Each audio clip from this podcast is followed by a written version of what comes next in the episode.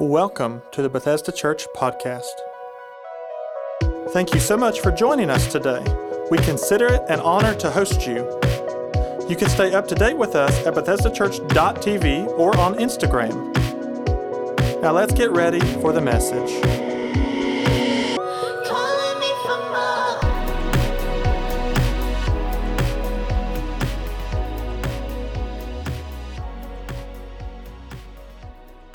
Amen. Anybody thankful for the presence of God in this place today?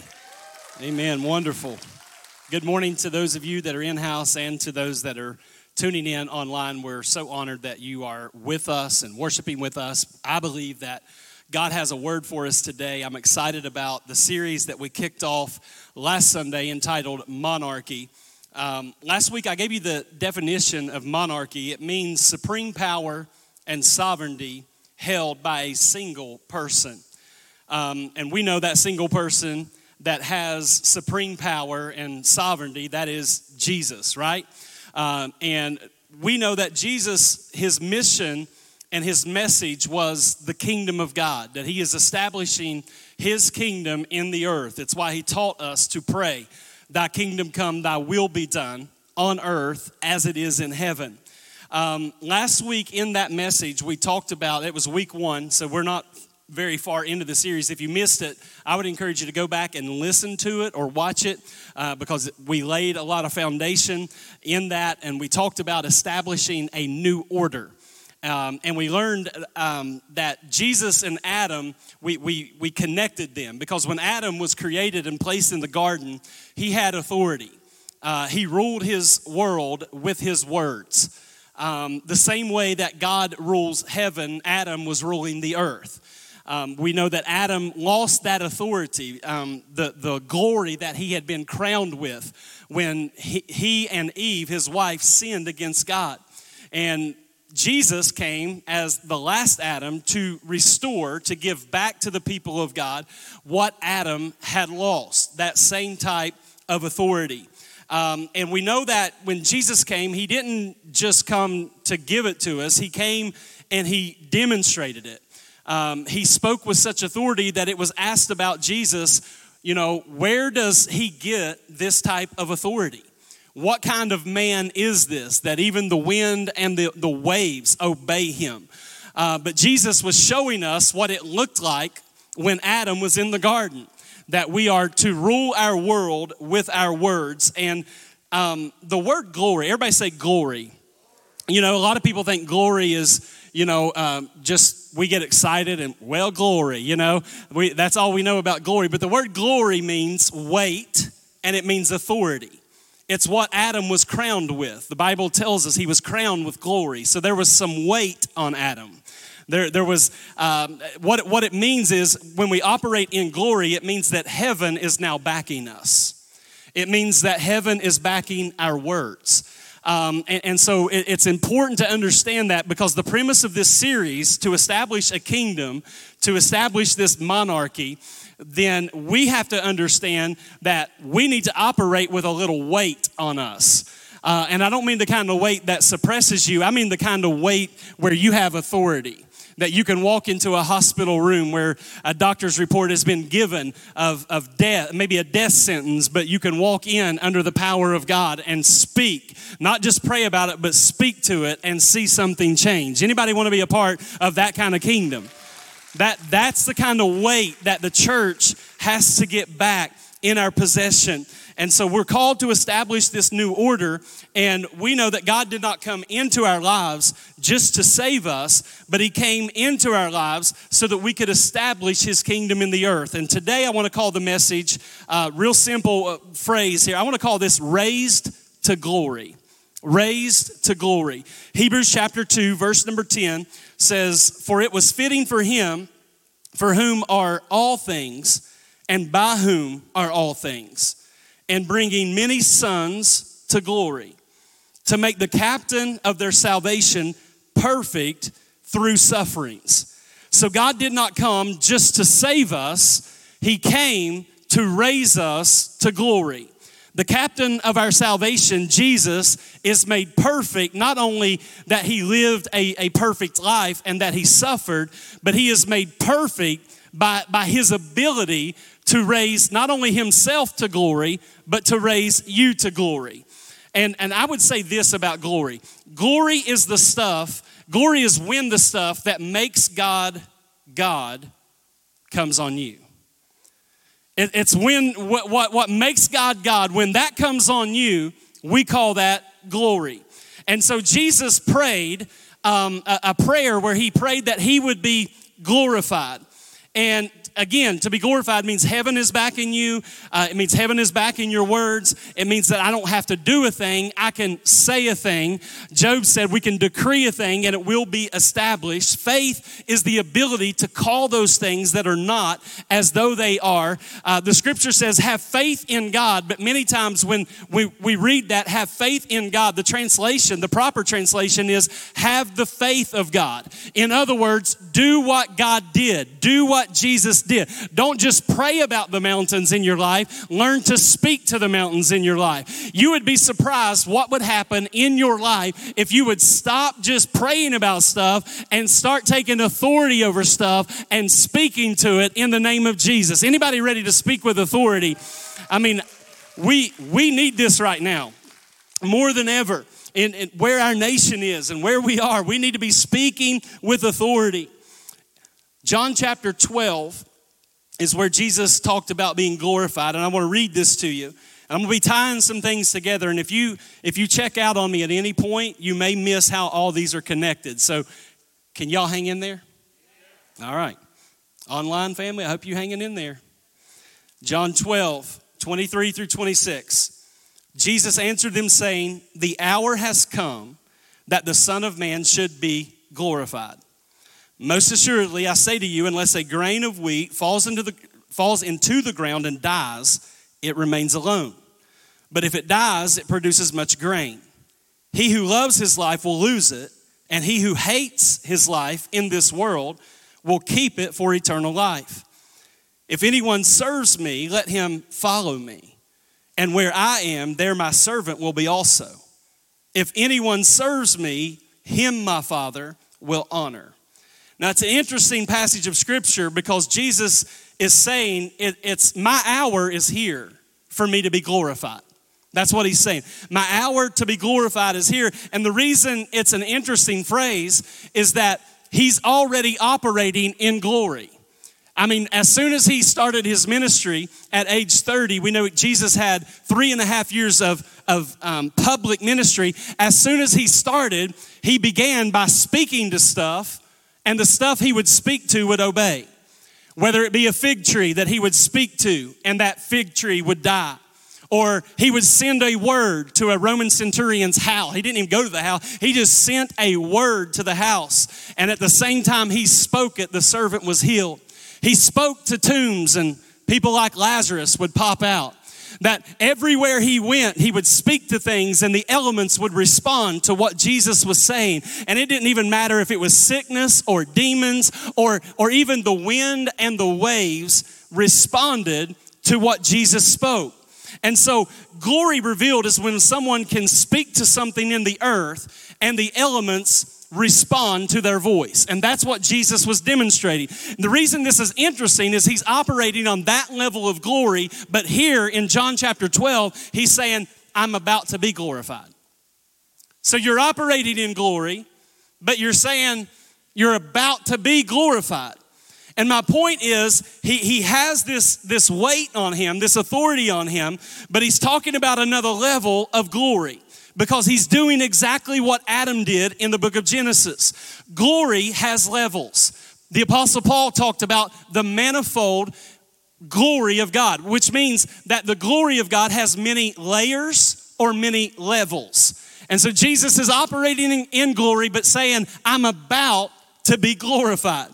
And, and I want you to walk with me for a minute because when Jesus came to the earth, he vacated his seat and, and in heaven and he emptied himself out.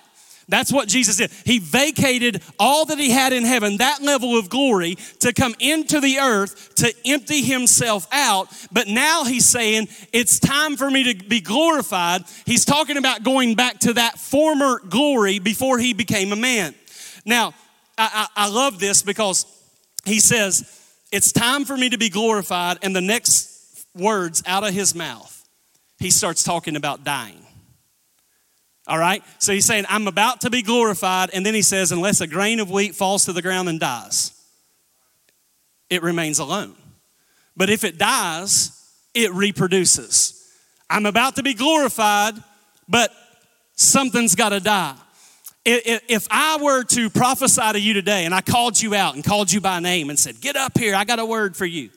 And I said, God is about to take you into new levels of glory. He's about to raise your influence. And there's going to be a new weight on your life. We would be hucking and bucking. Come on, somebody. We would be running around this building talking about God's taking me to new levels, all this. We would be so pumped up. But when Jesus talks about it, he says, here's how that works. When God is about to take you up, you have to drop. When God is about to take you up, you have to drop.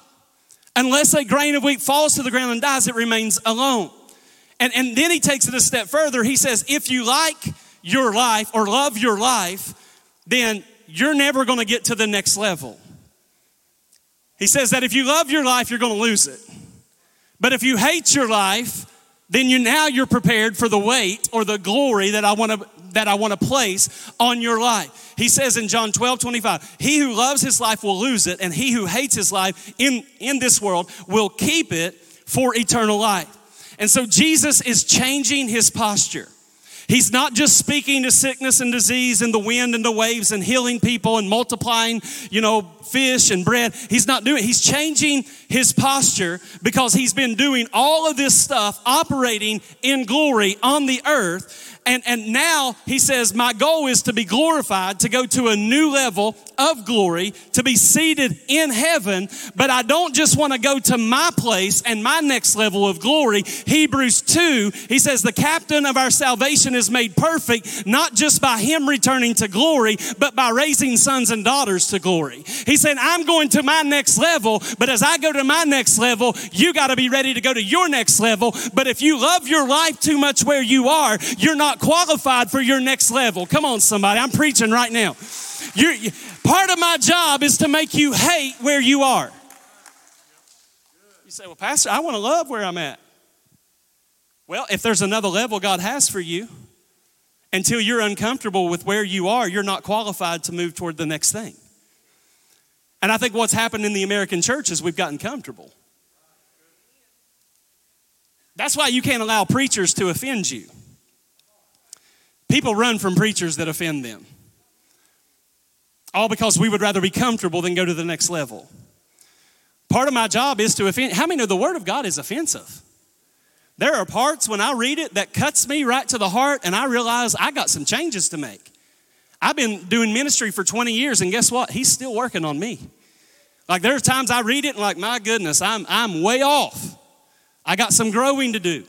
But I have to hate point B if I'm going to get to point C. I got to get uncomfortable with where I am if I'm going to be promoted to the next level. And, and so, um, with that being said, the greater glory is not just Jesus returning to his, his place before he came to the earth. The greater glory is raising you as well. Not only does he want to raise you, but Jesus came and demonstrated what that looks like. He taught us how to pray. He taught us how to speak to things, not just praying about mountains, but speaking to mountains, not, not just living with what is, but, but understanding there is a weight placed on your life as a son or daughter of God, and you have the right to speak to some things and see those things move. But I want to say one more time I can't go up until I'm willing to drop. Then you turn over to the next chapter, John chapter 13. This is where we got to tie some things. This is why I don't want you to check out. John 13 says, Now before the feast of the Passover, when Jesus knew that his hour had come, that he should depart from this world to the Father, having loved his own who were in the world, he loved them to the end.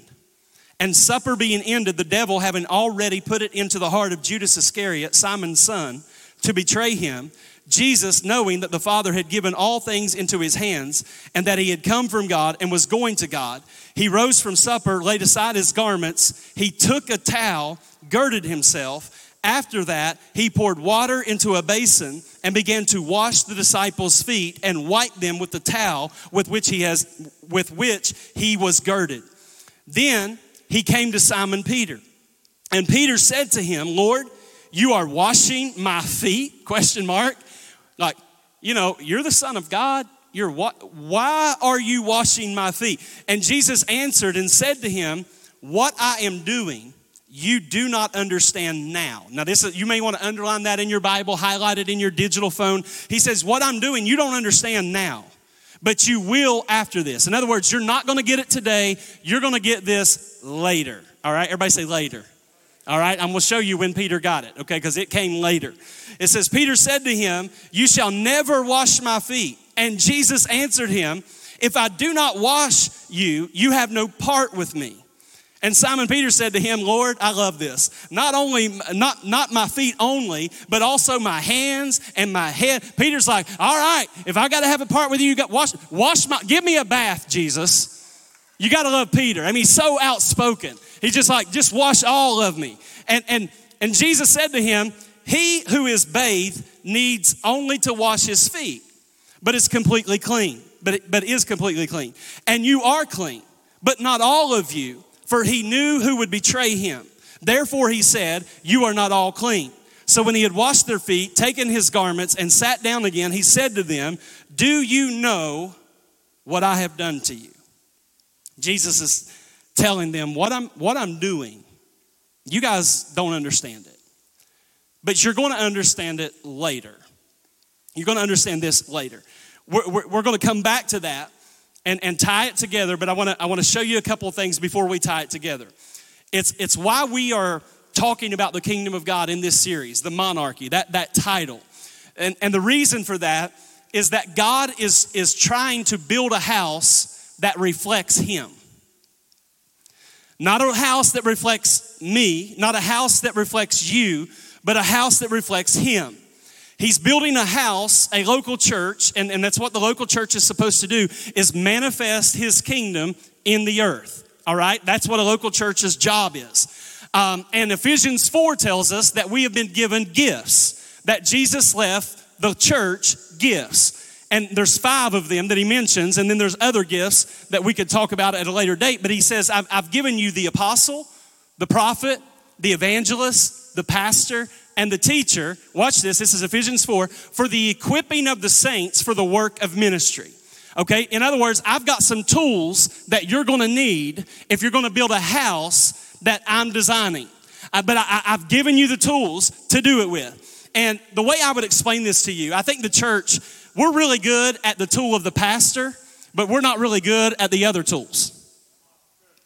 Like we identify pastors, but we don't usually talk about apostles, prophets, evangelists anymore. You know, we, we don't even like talk about some of the tools that God says you need in order to build the house that I'm designing.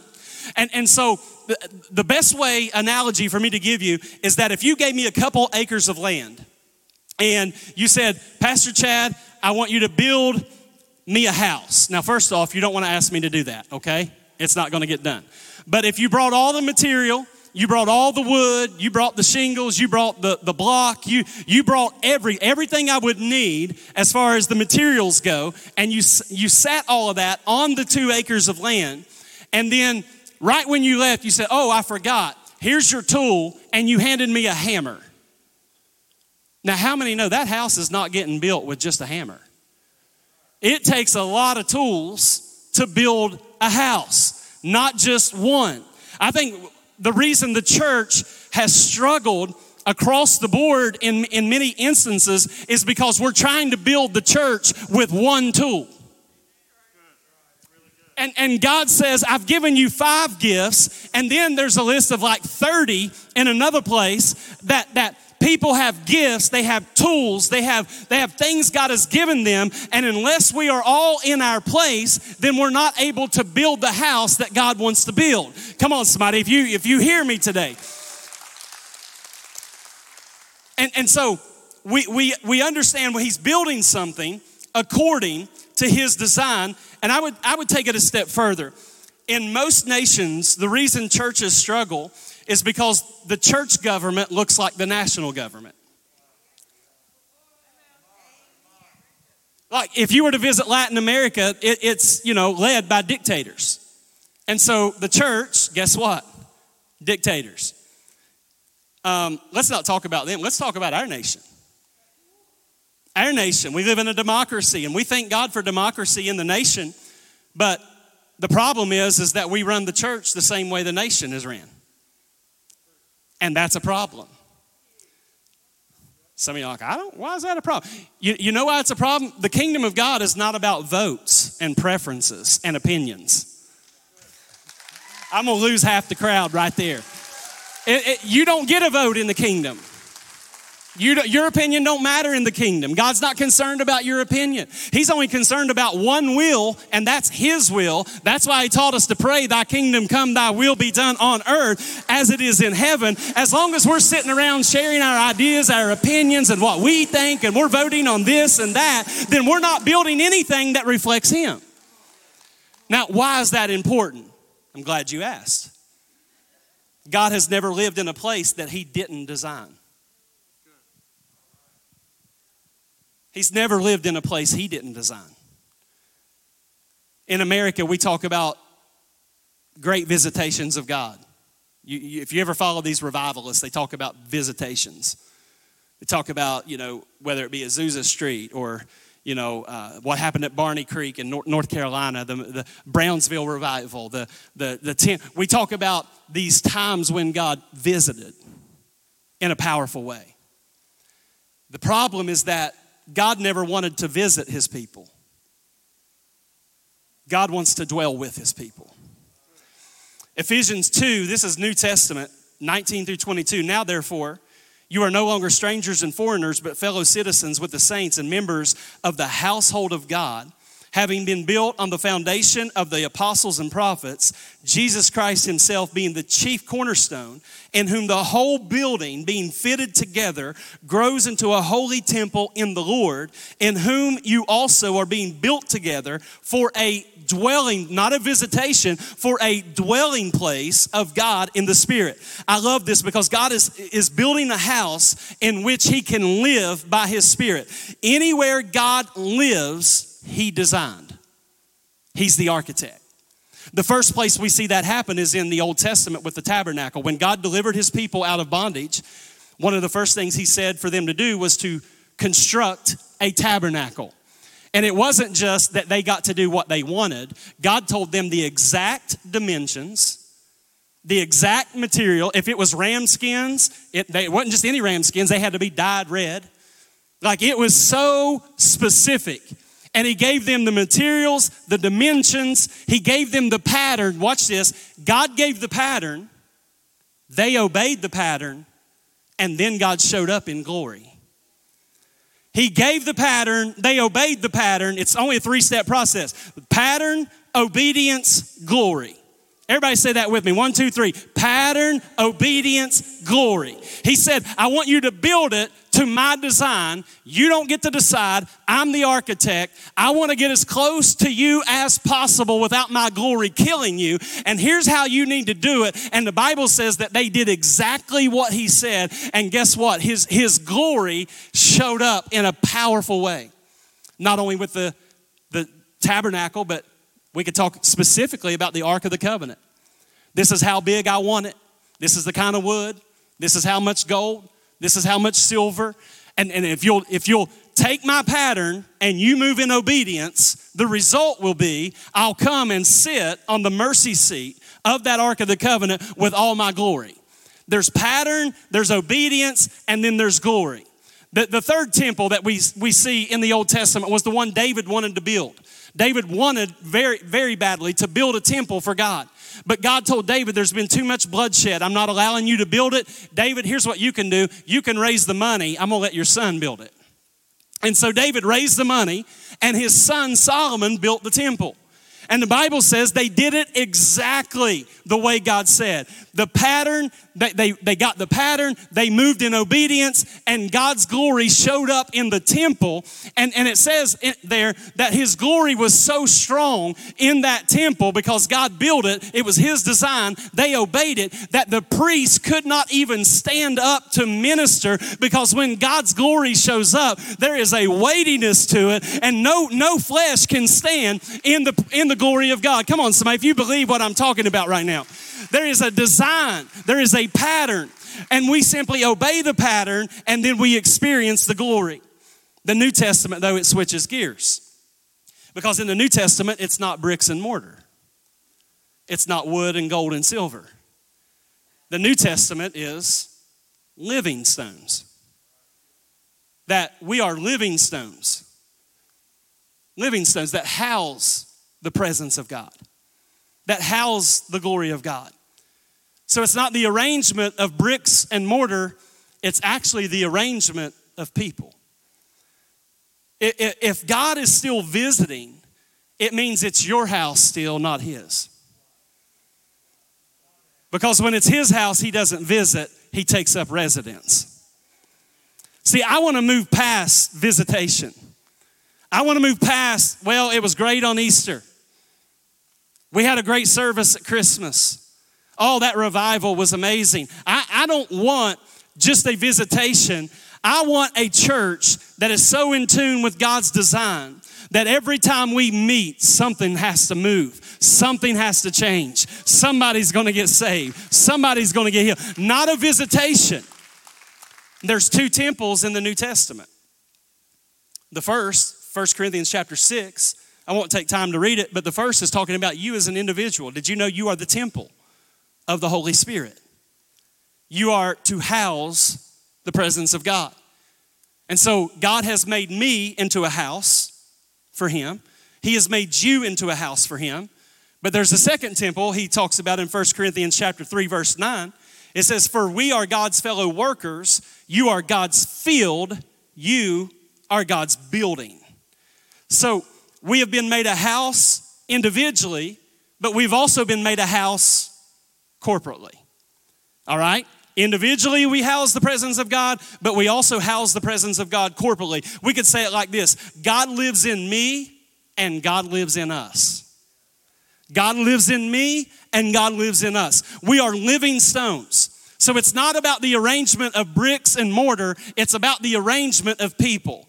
That when we get the living stones arranged, God said, I will come there. I will come there.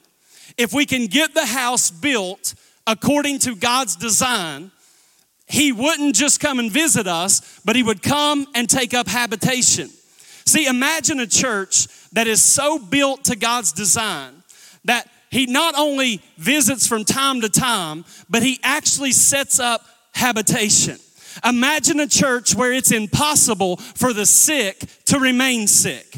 Imagine a church where it's impossible for people that come in depressed to leave depressed. Imagine a church where it's impossible to keep fighting with your spouse. Imagine a church where it's impossible to stay hooked on drugs. Imagine a church where everyone's needs are met because it's impossible for all this junk to stand in the presence of God.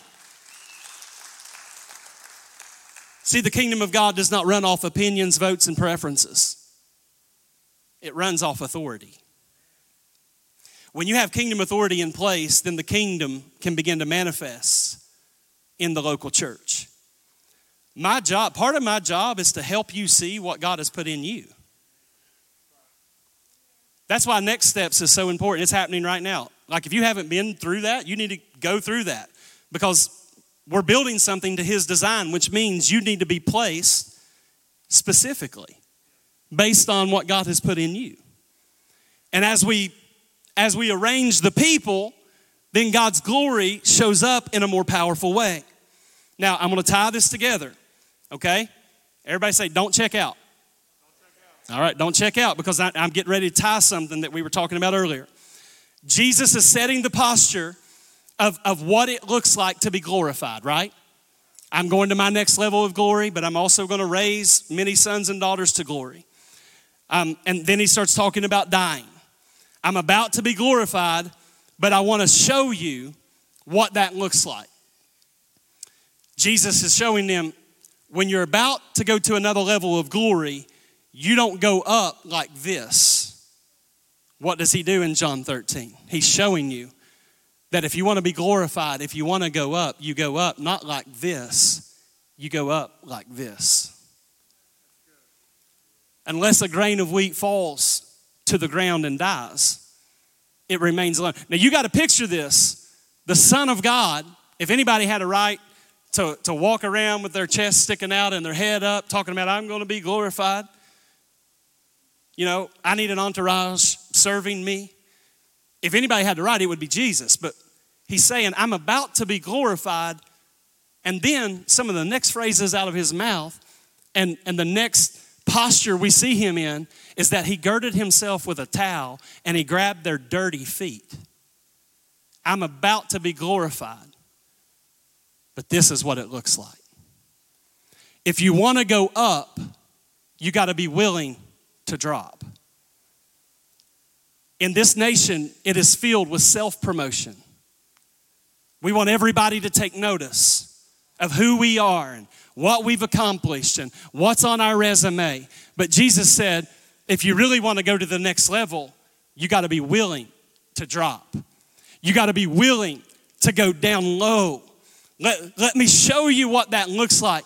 And, and, and I love this because in the sports world, we got any sports fans? We got one. Praise the Lord. That's all you need. In, in the sports world, um, you hear these debates all the time about who the GOAT is. Some of you are like, the GOAT? Who wants to be the GOAT? Y'all know what the GOAT means? You know what GOAT means? Tell me. Greatest of all time. See, some of y'all are, you can tell your kids you're relevant, all right? Greatest of all time. Um, and, and recently, Michael Jordan, the documentary The Last Dance came out. And a lot of people, you know, obviously took it in and watched it, and it kind of, man, it took me back to the 80s and 90s and, you know, all of that. Just, just, just some great memories growing up watching him play basketball. But it brought back up the debates on who the GOAT is. And so you, you got debates, and we're not going to debate, all right? Okay? It doesn't matter who the GOAT is, but you had the debates LeBron, Michael. You had the debates, you know, years ago is it Kobe or Michael? You know, in the 80s, is it Magic or is it Larry? You know, you have all, who's the greatest of all? You have all these debates that are, that are going on. And, and it, it goes, it predates sports because they had those debates in Jesus' day.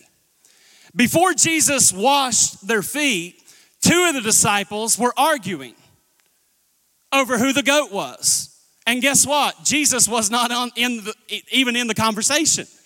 They were arguing with one another on who would sit on his right and who would sit on Jesus' left. They were self promoting.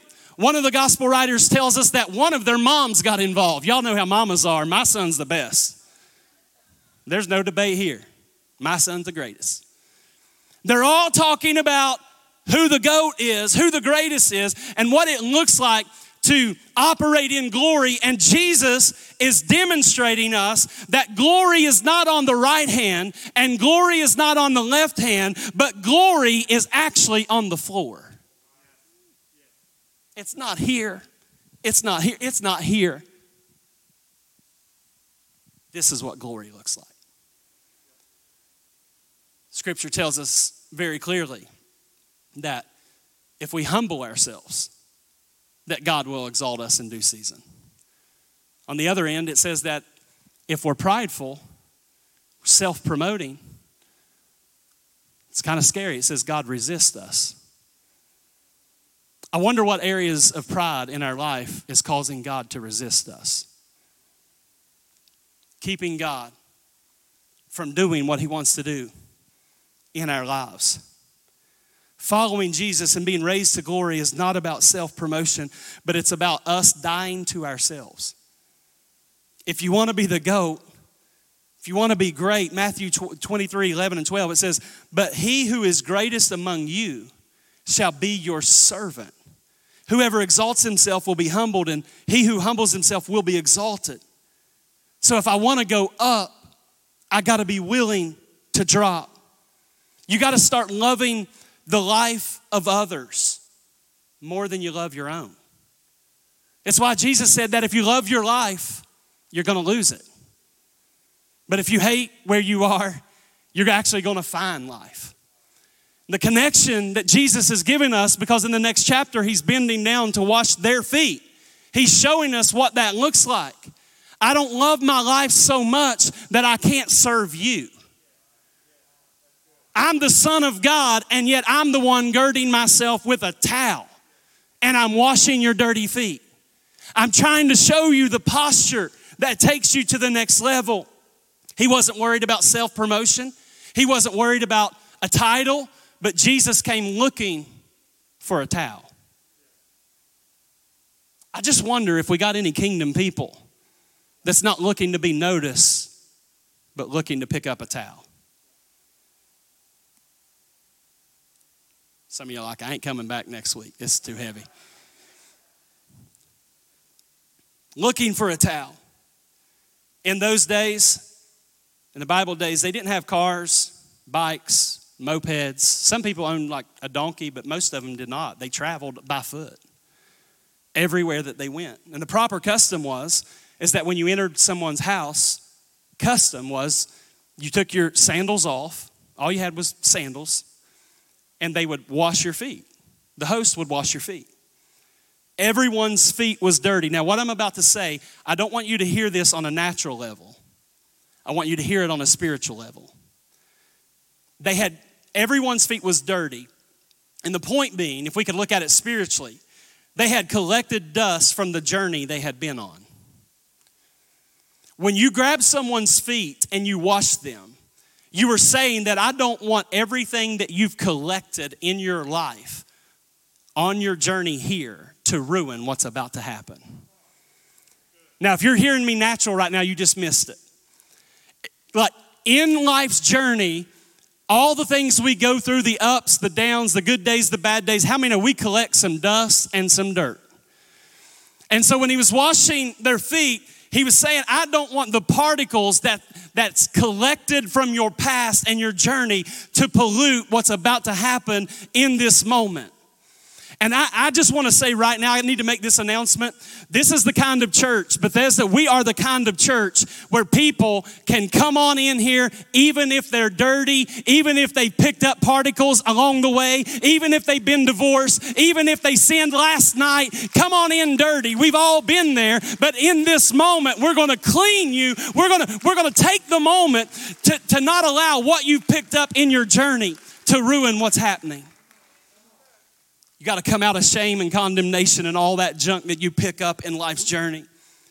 You can Google this. Don't do it right now. Wait till your own time.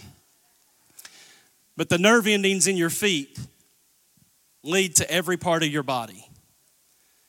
Reflexologists, I learned this this week. Didn't even know anything about reflexologists. They can rub your feet and tell if something is wrong with your kidneys.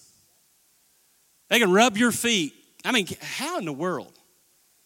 Rub your feet and find out if something, something's wrong with your spleen.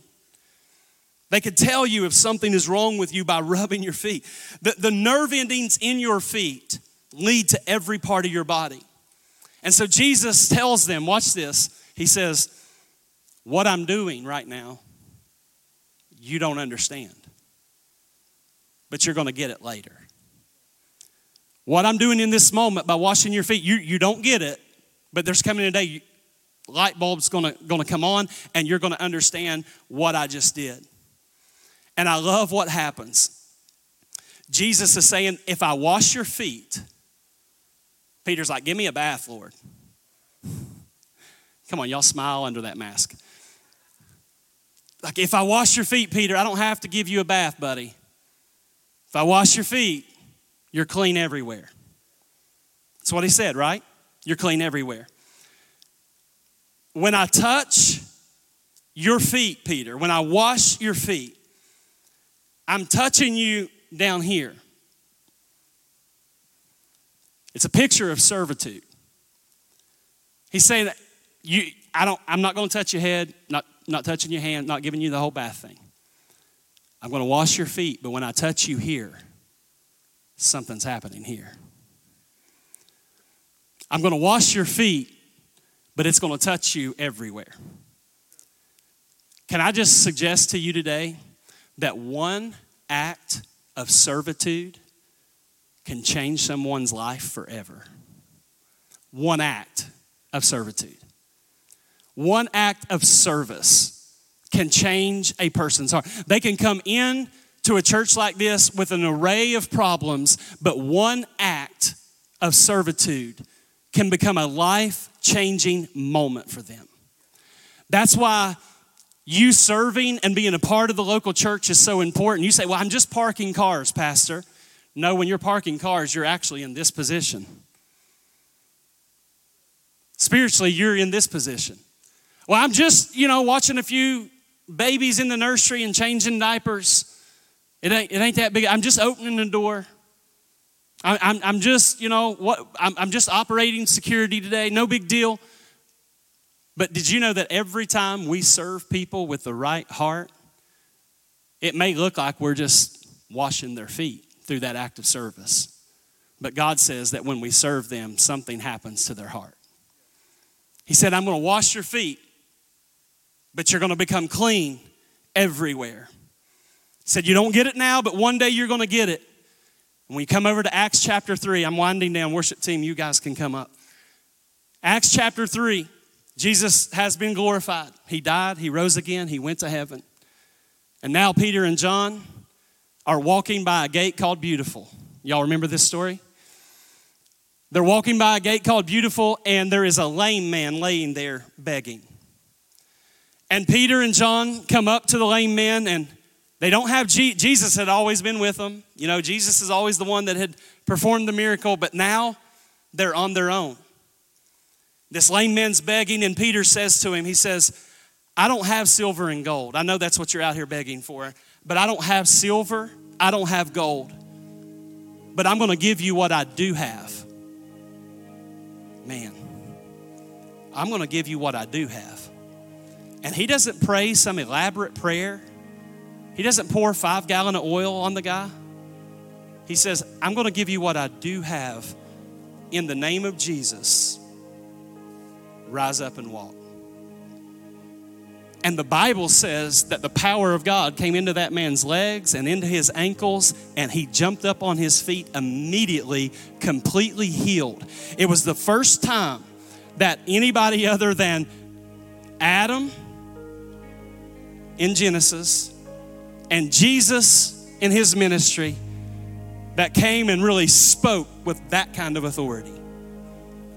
And it was the first time Peter got to rule his world with his words. But what I want you to notice is that he ruled his world with his words. He spoke in the name of Jesus, rise up and walk. I want you to notice when Peter did that, he wasn't just speaking for his own breakthrough. This lame man walking, how many know that didn't do anything for Peter? That was just Peter serving a guy who needed some help. Maybe it is not that our words don't work, but maybe we have lost the posture of service. The first time we see it in the New Testament, other than Jesus, someone speaking with authority, it's not that he's speaking in authority over his own life. Maybe the reason our words sometimes are not working is because we're more concerned with what my words will do for me than what my words will do for someone else.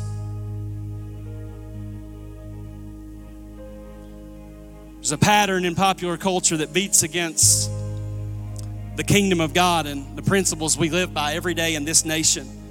And it's try, it, it's the attempt to be served and to be self promoted, and we want everybody to wait on us hand and foot. But if you want to go to the next level, church, you got to be willing to drop. I think we get confused about what it looks like to be a servant. because there's actually seven different words in the New Testament that speaks of servant. I want to give you three of them real quick. You can stand with me. I'm going to do these real, real quick. The first word, Greek word, is doulos. It means bondservant. A bondservant was an individual who was given money, transportation, shelter, and food up front. And then they would stay and work. They would pay it back through their labor right? They would just, and, and so they would set an agreement I'm going to give you the food, the housing, you know, transport, everything you need, and then they would set an amount of time that you would work that off, okay? But a bond servant was a person who had already, through their labor, paid the family back, but because the family treated them so good, they decided to remain a bond servant. I'm never going anywhere. I'm just going to continue to labor and serve you. It's a picture of a lifelong commitment. And let me just say no matter how much influence you are given, how many titles you are given, never stop being a servant. We, we never stop. I don't care if God, eh, you know, He promotes you to President of the United States of America. Continue to serve. Come on, somebody. Continue to serve. Continue to serve. The second Greek word is diakonos, I think, something like that, deacon.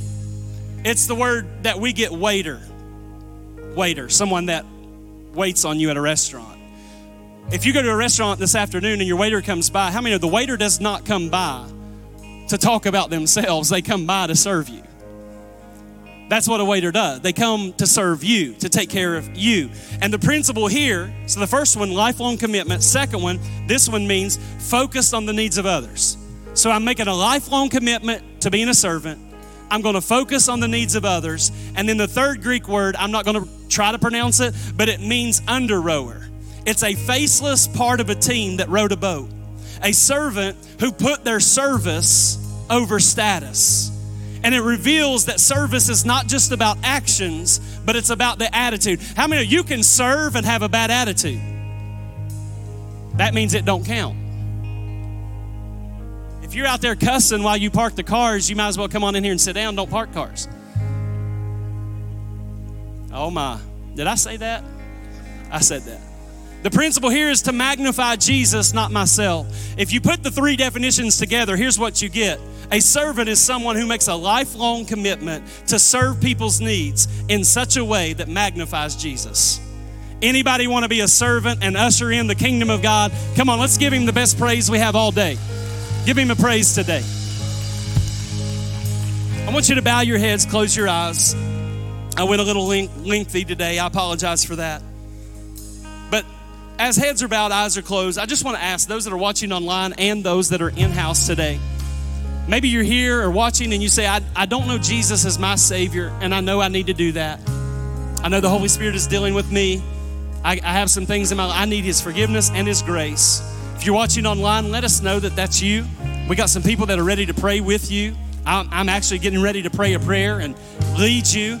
But, but if you're here in house today and that's you, you say, Pastor, I need Jesus in my life.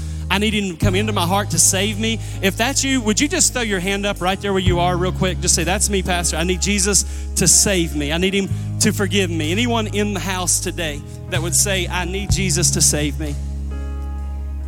Here's what I want to do I want to pray this prayer. I want everybody to pray it. You never know who's going to watch this, and they're going to invite Jesus into their heart. So every voice say, Dear Heavenly Father, I come to you in the name of Jesus. I'm a sinner.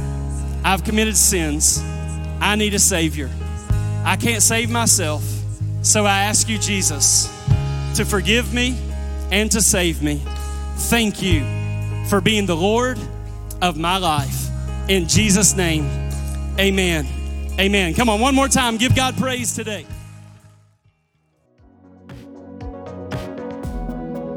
Thanks for joining us today.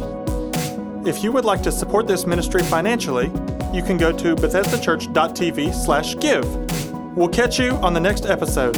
Have a great day.